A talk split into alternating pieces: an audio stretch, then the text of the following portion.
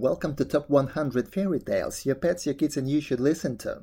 How Black Became White by Elsie Spicer Eells, a Brazilian fairy tale, written by Nuprosta. One often hears the saying that one cannot make black white or white black. I said something about it once upon a time to my Brazilian ama, and she stared at me in surprise. Oh, yes, one can, she said. It happened once, and no one can ever tell but that it may happen again.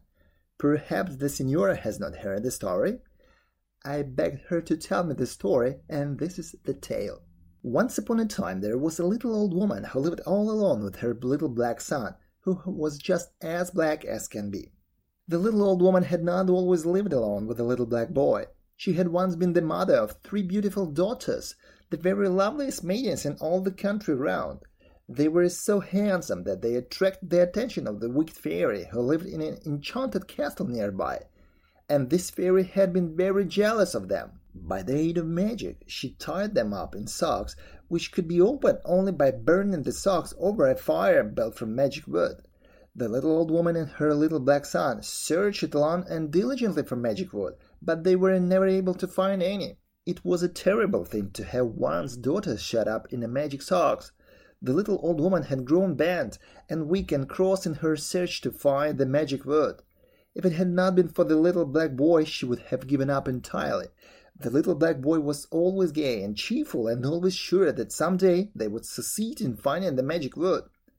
One day the little old woman took her big water jar up on her head and carried down to the stream to fill.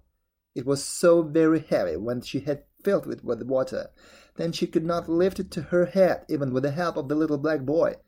Three fine-looking caballeros happened to be passing on horseback. She sent the little black boy to ask them if they would help her. They said they could not possibly stop. The little old woman was very angry. She did not know that they were on their way to the magic castle and could not stop. The same wicked fairy who had shut the little old woman's beautiful daughters up in the socks was leading them on.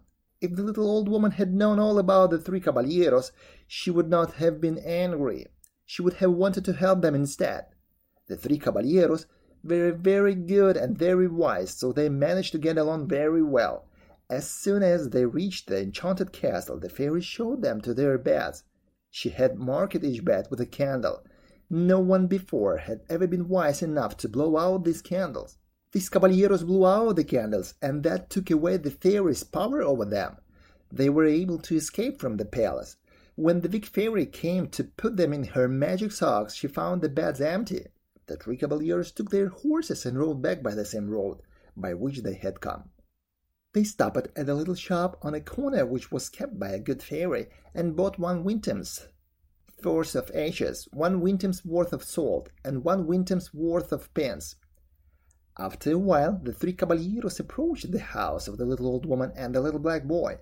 The little old woman was still angry because they had refused to stop and help her lift her water jar to her head. When she saw them coming, she threw stones at them. Of course, that was a very stupid thing to do.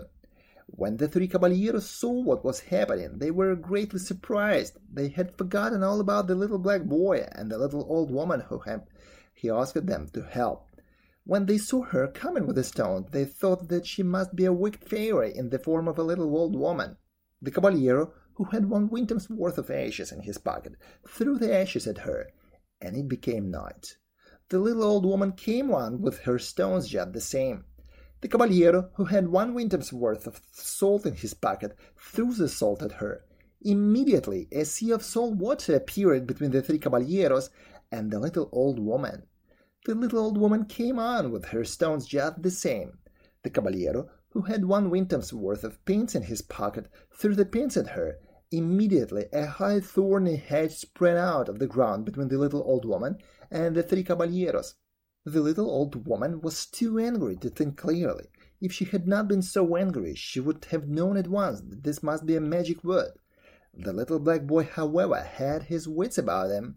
He hastened to gather the branches even though the thorns tore his hands. Soon he had brought together a great pile of wood like the piles which they make in the streets to burn on a festa night.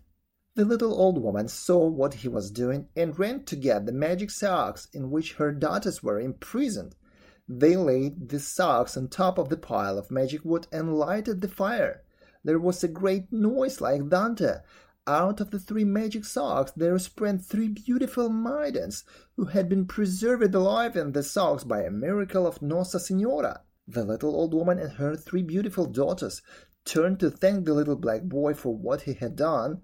The little black boy was no longer black, he had been turned white.